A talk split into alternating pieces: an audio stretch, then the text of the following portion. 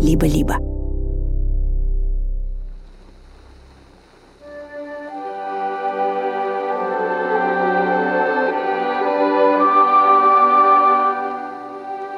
В 1950 году Маргарет Трумэн, американская певица и единственная дочка 33-го президента США Гарри Трумэна, выступила в зале Конституции в Вашингтоне со своим концертом.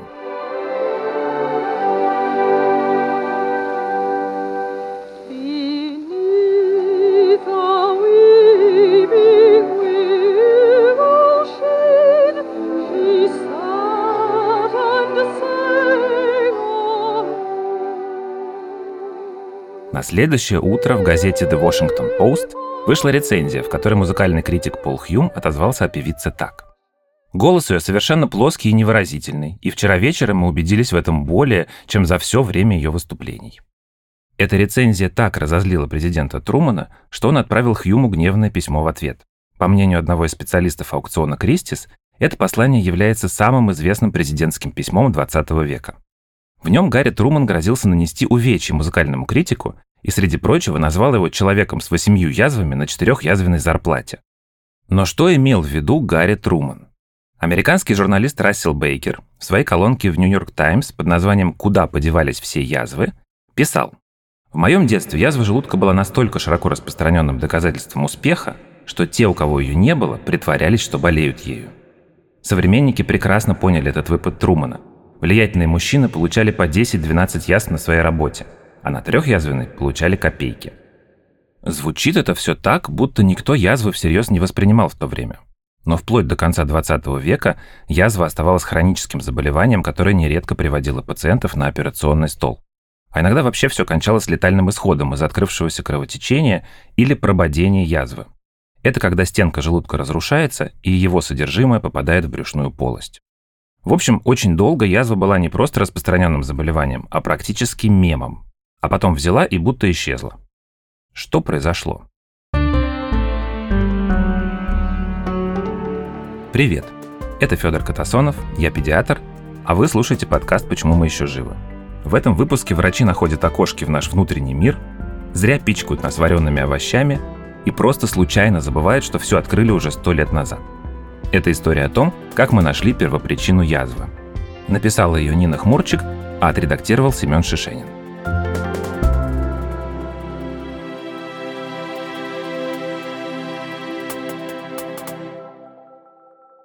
Этот выпуск поддерживает партнер – платформа Flowwow. Здесь можно выбрать и заказать букет или подарок себе или своим близким. Выбор товаров на Flowwow внушительный – от классических красных роз до необычных украшений ручной работы или товаров для дома и сада. Еще приятно, что у Flowwow есть скидки, акции и бонусы, которые можно копить, а потом оплачивать ими часть стоимости товара. Скоро 26 ноября – День матери. И на Flowwow можно выбрать оригинальный подарок для ваших мам. А можно отправить торт, набор домашних конфет или цветок в горшке вашей маме, папе, другу или любимому коллеге без особого повода. С промокодом «Почему» заглавными буквами латиницей. Первый заказ на Flowwow будет на 15% дешевле. Промокод, ссылка и другие подробности в описании выпуска.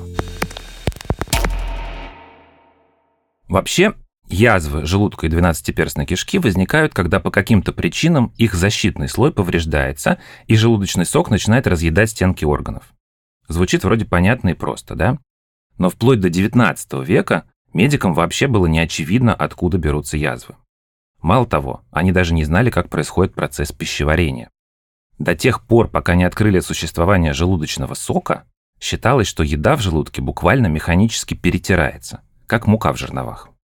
Все изменилось, когда канадец Алексей Бедаган по прозвищу Сен-Мартен получил заряд дроби в живот. 6 июня 1822 года он пришел к себе на работу на склад пушнины. Туда же явился и его приятель, который собирался охотиться на уток и нес заряженное ружье. Сен-Мартен получил свое ранение случайно, но почти в упор. В общем, рана была ужасная, дыра в животе, сквозь которую вытекал еще не переваренный завтрак. И, наверное, Сен-Мартен не был первым человеком в истории, кому попали в живот из дробовика. Но ему очень повезло, что в госпитале неподалеку работал талантливый военный хирург Уильям Бомонт. Он обработал рану, и, к его удивлению, Сен-Мартен не умер в ближайшие пару суток, а пошел на поправку. При этом дыра затянулась только по краям, и на ее месте образовалась фистула. то есть что-то вроде окошка в желудок. Бомонт продолжил наблюдать пациента на протяжении многих лет и через это окошко узнал о пищеварении очень много нового. Выяснилось, в частности, что еда не перетирается, а растворяется кислотой. Кстати, Сен-Мартен прожил еще долго и пережил Бомонта на 27 лет. Эстафету Уильяма Бомонта через несколько десятилетий перехватил великий русский ученый и физиолог Иван Петрович Павлов. Свои наблюдения за пищеварением он производил уже при помощи искусственных фистул. Он устанавливал стеклянные трубочки с пробками, которые вживлялись в желудки и протоки слюнных желез собаки. Одним из экспериментов Павлова было мнимое кормление. Для него собакам под наркозом перерезали пищевод. В результате операции еда не попадала в желудок, но, как выяснил Павлов, желудочный сок выделялся все равно. Например, если собака чуяла запах еды. Павлов открыл, что у желудочной секреции есть несколько этапов, и начинается все с мозговой фазы, которую запускают рецепторы вне желудка – зрительные, вкусовые и обонятельные. Нервные импульсы от этих рецепторов поступают в центр желудочного сокоотделения в продолговатом мозге, а из него – к железам желудка. Влияния передаются по волокнам блуждающего нерва, который связывает продолговатый мозг и пищеварительные железы. Если собаке перерезать блуждающий нерв, то мнимое кормление уже не будет вызывать выделение желудочного сока. Изучение свойств желудочного сока заставило предположить ученых, что именно соляная кислота вызывает язвы. Эта теория стала одной из лидирующих. В 1910 году ее кратко сформулировал австрийский хирург Карл Шварц. Нет кислоты – нет язвы. Соответственно, главным направлением всех усилий врачей стала борьба с избыточной секрецией желудочного сока. И вот здесь эксперименты Павлова оказались очень кстати. В 1935 году, уже будучи лауреатом Нобелевской премии, на Всемирном конгрессе физиологов Павлов встретился с американским хирургом Лестером Дракстедом. Дракстед был талантливым врачом. На момент встречи с Павловым он уже был известен как хирург, которому первым удалось успешно разделить сиамских близнецов. Но нам он интересен тем, что применял ваготомию, то есть рассечение блуждающего нерва, для лечения язвенной болезни. В 1943 году он провел операцию 35-летнему мужчине, который страдал рецидивами язвы с кровотечением. В конце концов, Дракстед использовал метод профессора Павлова и рассек пациенту блуждающий нерв. Язва стала зарастать. Но довольно быстро выяснилось, что этот метод лечения несовершенен. У половины пациентов после операции происходил рецидив язвы, а у остальных наблюдались различные осложнения. Ну и потому, что дисы про 4 язвы Трумэн писал в 50 году, можно догадаться, что не ваготомия истребила желудочные язвы. Забегая вперед, скажу, что в 1993 году на конференции Школы медицины Ельского университета ученые приняли соглашение о том, что ваготомия больше не должна использоваться как метод лечения язвенной болезни, потому что у нее слишком много побочек. Тем более, к тому моменту уже открыли препараты, которые подавляют желудочную секрецию без рассечения блуждающего нерва. Так или иначе, из-за того, что хирургическое вмешательство было не самым эффективным решением проблемы, параллельно с ним постоянно развивался совершенно другой подход – диетология. Если хирурги работали с внутренними причинами появления язв, то диетологи шли как бы с другого конца и искали причины вне человеческого организма, конкретно в еде. Например, у гастроэнтеролога Бертрана Сиппи, еще одного сторонника постулата «нет кислоты, нет язвы», была авторская диета, которую он назвал по своей фамилии и продвигал еще с 1915 года. Больным предлагалось каждый час принимать препараты, снижающие кислотность, вместе со сливками. У 10-15% больных от этого возникали нарушения мочеотделения и появлялись камни в почках. Несмотря на это, система Сиппи использовалась вплоть до 70-х годов. В СССР для лечения некоторых болезней, в частности гастритов и язв, использовались диеты Певзнера. Их еще называют столы, и всего их 15. Придумал их советский терапевт Мануил Исаакович Певзнер в 20-х годах. Эта лечебная система стала обязательной для больниц и санаториев, а в городах пооткрывались магазины и столовые лечебного питания. В столах 1 и 2, которые назначались для лечения язв и гастритов, вся еда должна была быть либо вареной, либо приготовленной на пару, либо запеченной. Несмотря на то, что с момента их создания прошло 100 лет, они до сих пор используются некоторыми врачами, а в интернете можно найти статьи об их эффективности, которые датируются 2023 годом. Хотя сейчас известно, что диета никак не влияет на течение язв и гастритов. Еще одна группа теорий возникновения язвы, которая особенно распространилась в США в середине 20 века, была связана с нервами и стрессом. Один из учеников Фрейда, влиятельный американский психоаналитик Франц Александр, которого часто называют отцом психосоматики, считал, что язвами обыкновенно страдают люди, которые нагружают себя кучей обязательств и при этом не умеют принимать помощь. У них чересчур амбициозные и независимые установки, но в глубине души им страшно признать, что они жаждут любви и заботы. Бессознательно язвенный больной стремится к защищенному существованию маленького ребенка. Он тщательно скрывает эту зависимую установку от самого себя и подавляет ее, так что она не находит своего выражения в открытом поведении и в личных отношениях. Подавленное желание любви – это бессознательный психологический стимул, непосредственно связанный с физиологическими процессами, ведущими в итоге к образованию язвы.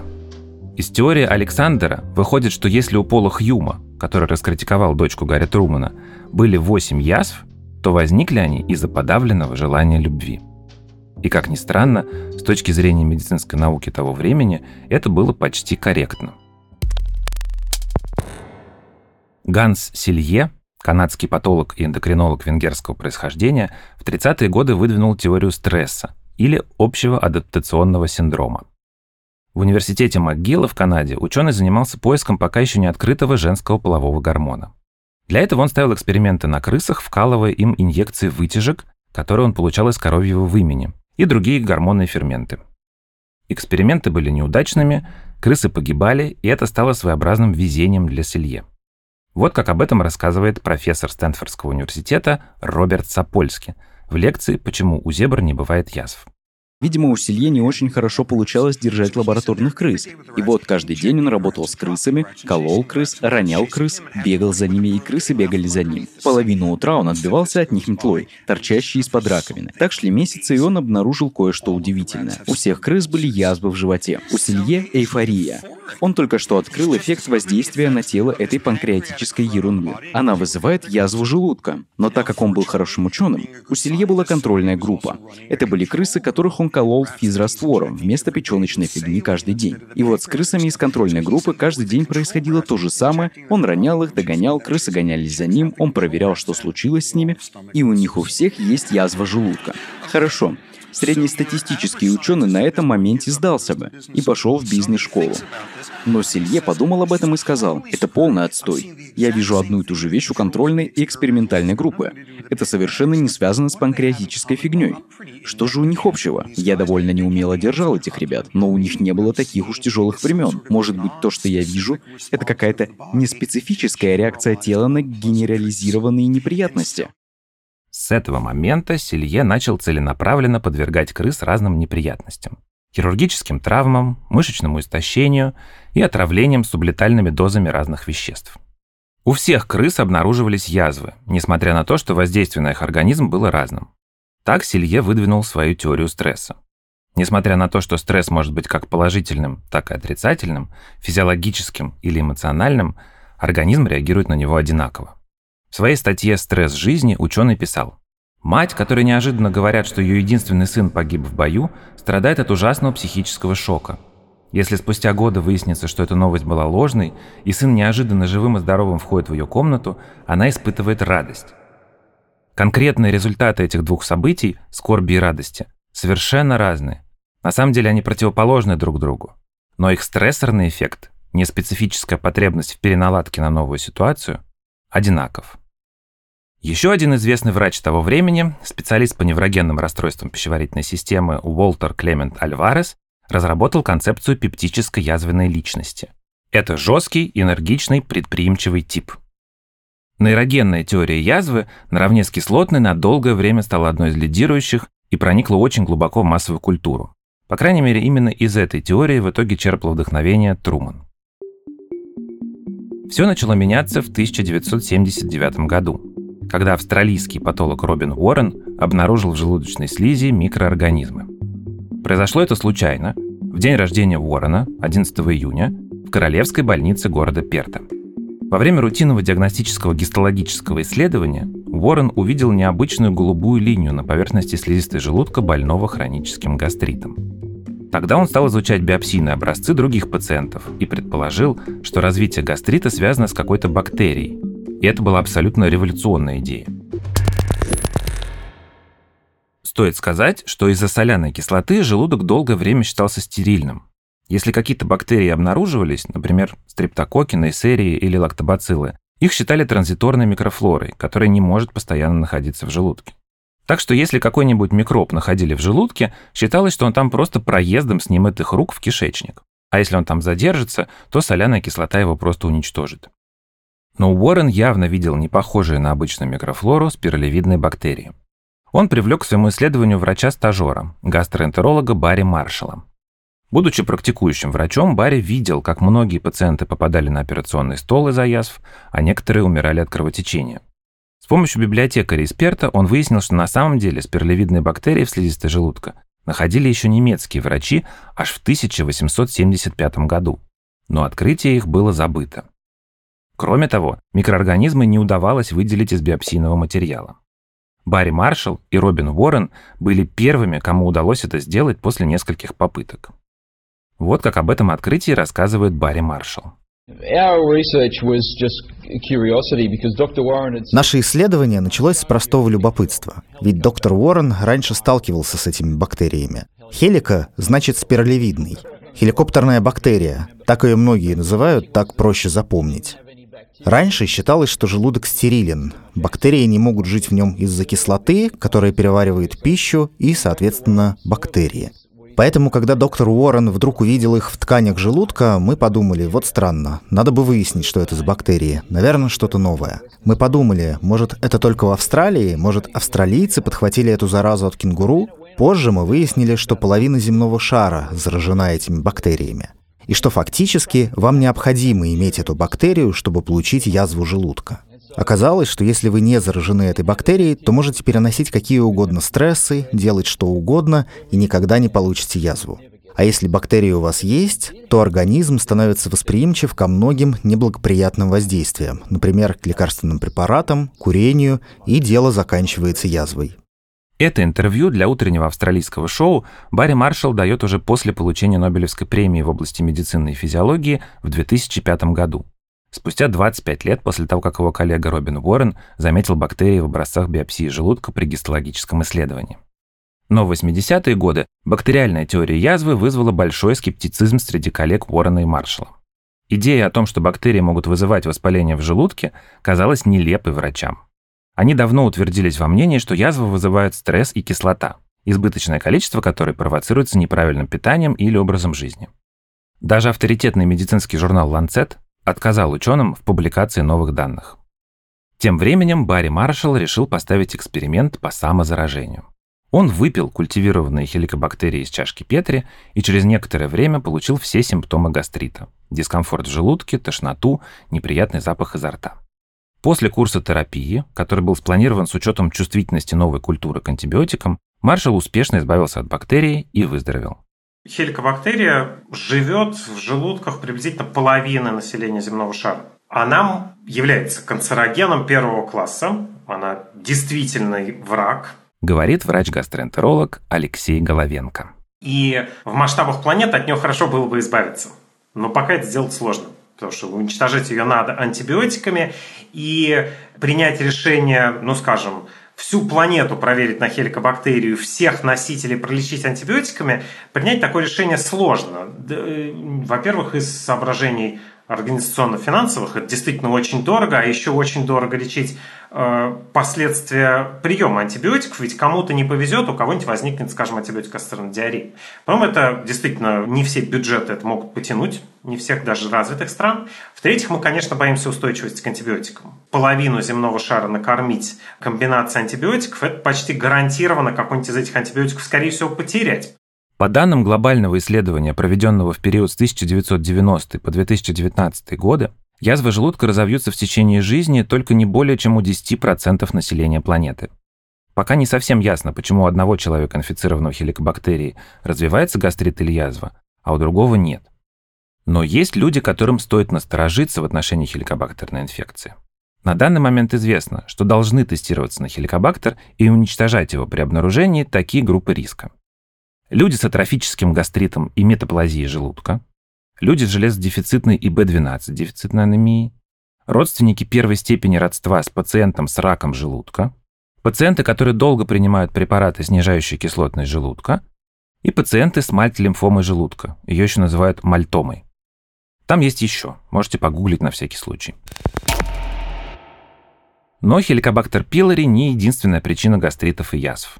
Язва может возникнуть из-за длительного потребления нестероидных противовоспалительных препаратов в высоких дозах.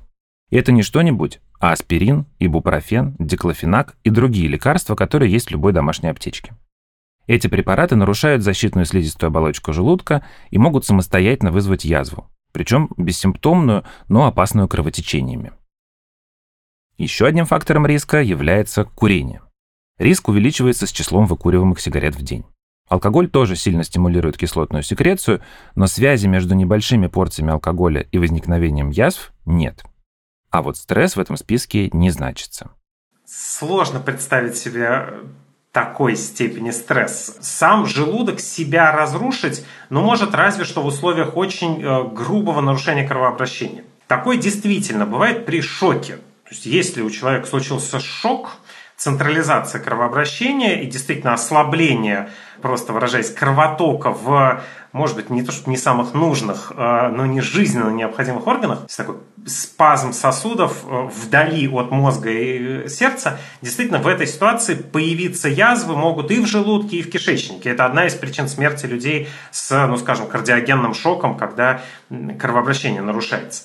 Но бывает и такое, что хеликобактер уничтожили, пациента обследовали, ничего не выявили, а с самочувствием все равно какие-то проблемы. Боль в желудке, тошнота, диарея или запор. Тогда врач может заподозрить функциональное расстройство. И сейчас именно с ними пациенты приходят на прием чаще всего. При этом функциональное расстройство пищеварения, вроде синдрома раздраженного кишечника или функциональной диспепсии, действительно могут быть связаны со стрессом и особенностями нервной системы. То есть возможна ситуация, когда сам кишечник или желудок здоровы, но человек все равно испытывает кучу неприятных симптомов. Большую роль играет индивидуальная болевая чувствительность, настройки болевой системы организма. Иногда они сбиваются, и состояние, которое человек в норме не замечает, начинает восприниматься как боль. Вот что по этому поводу говорит Алексей Головенко. Говоря о функциональных расстройствах, мы не говорим, что мозг сам создает какие-то ощущения. Это не галлюцинация. Скорее, мозг усиливает сигнал, поступающий от кишечной нервной системы или желудочной нервной системы, а может быть, сама эта нервная система реагирует на, ну так скажем, подпороговые раздражители. Люди с синдромом раздраженного кишечника испытывают боль, а кишечник в ответ неправильно сокращается и даже может возникать диарея от совсем небольшого количества будущего газа, то есть некоторых углеводов. Большинство людей, если съедят очень много жирной пищи, скорее всего, почувствуют какую-то тяжесть. Может появиться отрыжка, может даже возникнуть тошнота. У людей с функциональной диспепсией из-за то ли гиперчувствительной нервной системы желудка, то ли из-за неправильной обработки сигнала мозгом, эти ощущения возникают даже когда они съедают, какие-то небольшие порции пищи. И эти симптомы могут усиливаться в зависимости от эмоциональной ситуации, от эмоционального состояния. Не потому, что они сходят в этот момент с ума, и не потому, что они галлюцинируют, а исключительно потому, что в период стресса мозг восприимчивый к этим сигналам. Изучением и рекомендациями по лечению расстройств, связанных с нарушениями оси мозг-кишечник или желудок-мозг, занимается Римский фонд исследований. Это независимая некоммерческая организация, которая существует уже более 30 лет. В-четвертых, в последних римских критериях есть четкие признаки, по которым врач может заподозрить функциональное расстройство. Один из этих критериев – это исключение органического поражения органа. И для этого врач должен обратить внимание на все красные флажки. Давняя и постоянная боль в желудке, особенно если она возникает ночью и заставляет проснуться, повторяющаяся рвота, сниженный гемоглобин и потеря веса без очевидной причины. Когда врач выяснил, что пациент болен расстройством оси мозг-кишечник или мозг-желудок, возникает вопрос, как это все теперь лечить? Видимо, нейромодуляторы могут воздействовать и на чувствительность нервной системы самого желудка и самого кишечника. И в пользу этого предположения говорит, наверное, два главных факта. Во-первых, при некоторых состояниях антидепрессанты помогают в гастроэнтерологии в дозах, практически не способных как-то подействовать на настроение, вылечить депрессию или уменьшить тревогу. То есть эти дозы смешно выглядят по меркам психиатрии. Во-вторых, мы знаем, что если мы возьмем людей, ну скажем, с депрессией и расстройством оси мозг-кишка или функциональным расстройством, и людей, у которых нет депрессии, но есть только функциональное расстройство. Все они, условно, проверены психиатрами. Мы им дали анкеты и в целом понимаем, что дело не в высшей нервной деятельности. То антидепрессанты будут одинаково помогать и тем, и другим. Именно от боли в животе или от изменений стула нежелательных. То есть нам для того, чтобы назначить нейромодуляторы, когда больше никакие лекарства не помогли, нам не то чтобы не важно знать, но, пожалуй, да, нам не очень важно знать, есть ли у человека депрессия. Потому что, скорее всего, именно от вот этой избыточной чувствительности нервной системы к сигналам, поступающим от желудка и кишечника, препараты помогут и так. В общем, надо признать, что механизм развития функциональных расстройств на самом деле не очень понятен. Например, у некоторых пациентов синдром раздраженного кишечника появляется после перенесенной кишечной инфекции. А в редких случаях антидепрессанты и вовсе не помогают. Это не единственные препараты, которые назначают гастроэнтерологи при функциональных расстройствах. При функциональной диспепсии используются ингибиторы протонной помпы, самый известный из этой группы амипрозол, который регулирует кислотность желудочного сока. Также назначаются лекарства от тошноты, например, домперидон или этаприт. Эти препараты помогают при функциональных расстройствах. И это еще один факт в пользу того, что все эти проблемы не только у нас в голове.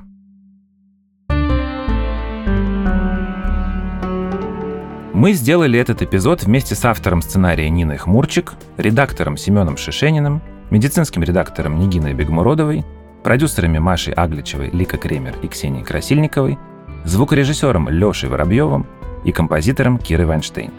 Музыку и звуки для этого подкаста мы берем из библиотеки Blue Dot Sessions. Меня зовут Федор Катасонов. Слушайте нас во всех приложениях для подкастов и не забывайте оставлять оценки и отзывы. Пока!